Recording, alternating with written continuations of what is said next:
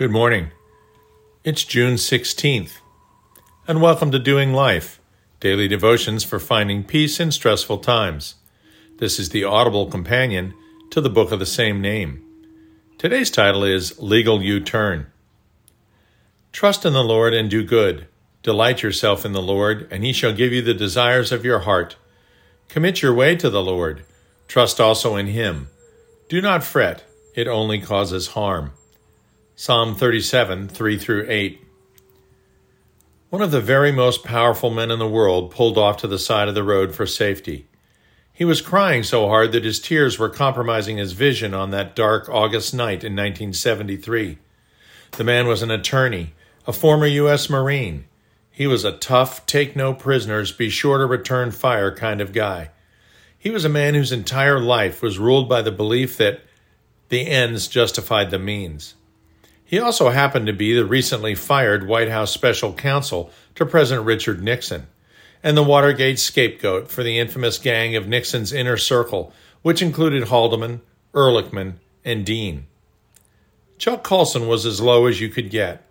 The incredibly intelligent, industrious, and overwhelmingly ambitious young superstar with the Ivy League pedigree, the former Marine turned honors graduate from George Washington Law School, then the dirty tricks wizard of Richard Nixon's ascension to the presidency, was in the midst of a spectacular fall from the pinnacle of power.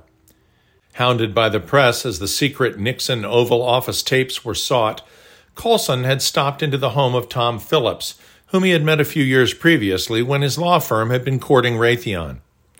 Phillips had told him then that he had accepted Christ and it had radically changed his life. Colson was skeptical then and skeptical this time until Phillips talked with him about C.S. Lewis's Mere Christianity, with its irrefutable logic, and read aloud chapter 8, quote, the great sin of pride, unquote. Colson found himself filled with shame as he heard a description of his prideful, ruthless, self righteous self in those words. Phillips took him through Psalm 37 and then prayed with him. Colson recalls an energy flowing into him suddenly and identifiably while his friend prayed. He felt a wave of emotion that brought him to tears. Phillips gave him his copy of Mere Christianity and told him to expect a call from a friend of his named Doug Coe. Then he left. It was after his sobs became uncontrollable that he pulled over to the shoulder, and there he prayed, God, I don't know how to find you, but I'm going to try. I'm not much the way I am now, but somehow I want to give myself over to you. He related the above to Eric Metaxas, his longtime friend and biographer. I hadn't accepted Christ. I didn't know who he was. My mind told me it was important to find out first, to be sure that I knew what I was doing. Only something that night came into me and urged me to surrender to what or whom I didn't know. From Seven Men, Eric Metaxas, Chapter 7. He told only Patty, his wife, and in the coming weeks he read voraciously, as he would his entire life. He took notes throughout Mere Christianity. Then, several weeks later, in an isolated cottage on the coast of Maine, he asked Christ into his life. The rest, as they say, is history. Chuck Colson was convicted of felonies related to Watergate and sentenced to three years in federal prison. Prior to incarceration, he was befriended by a group of powerful men in Washington, all of whom belonged to a Christian men's group called simply the Fellowship contacts from there, and repeated epiphanies in prison led him to the understanding that God had a greater purpose for him. One night after parole was denied and his son was arrested on a drugs charge, Colson was convinced by one of his fellowship friends to literally turn all of his problems over to God. Chuck prayed a prayer of thanks and praise to the Lord for leaving him in prison, for losing his license to practice law, even for his son's arrest, knowing that God had a higher purpose. Colson tells Metaxas that this simple prayer changed everything from that point onward. Not coincidentally, in his opinion, the hard nosed judge that had sentenced him to the maximum decided to commute his sentence to time served, and he was released only days later. Colson went on to dedicate the next four decades of his life to the nurturing of his prison fellowship ministries.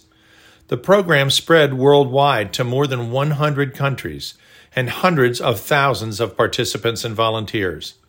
Colson went on to be a much sought after evangelical speaker. He authored many books, including Born Again, How Shall We Live?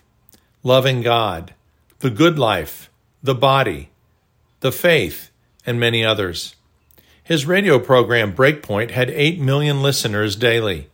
He founded the well known Angel Tree to get Christmas presents to families of prisoners, the Justice Fellowship, devoted to criminal justice reform, ECT, or Evangelicals and Catholics Together, promoting understanding and teamwork in missions, InnerChange, in Texas prisons with the help of his friend President George W. Bush to ease reentry into society, and the Center for Christian Worldview, to teach the only perspective that Colson knew could rescue and make sense of a hurting world. The list actually goes on and on. Chuck Colson passed away in 2012.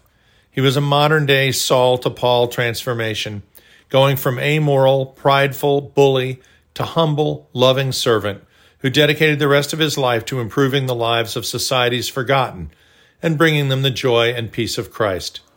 Next time you think you aren't good enough, or moral enough, or smart enough, or life has got you too far down. Remember Chuck Colson. The last words he wrote were, I want my funeral to be joyful. I don't want people to be sad because I believe with every ounce of conviction that death is a homecoming. It's the accumulation of life. It's a celebration. Never give in. Never, never, never, in nothing great or small, large or petty, never give in, except to convictions of honor and good sense. Charles Colson. Dear Heavenly Father, we love you. Let the Holy Spirit help us be bold enough to literally turn everything over to you. How our lives could change if we only would. Thank you, Lord, for your servant Chuck Colson, who showed us that no matter how far we are from you, we can make a legal U turn, accept your gracious gift of Christ's forgiveness, and get our lives back on track. Amen.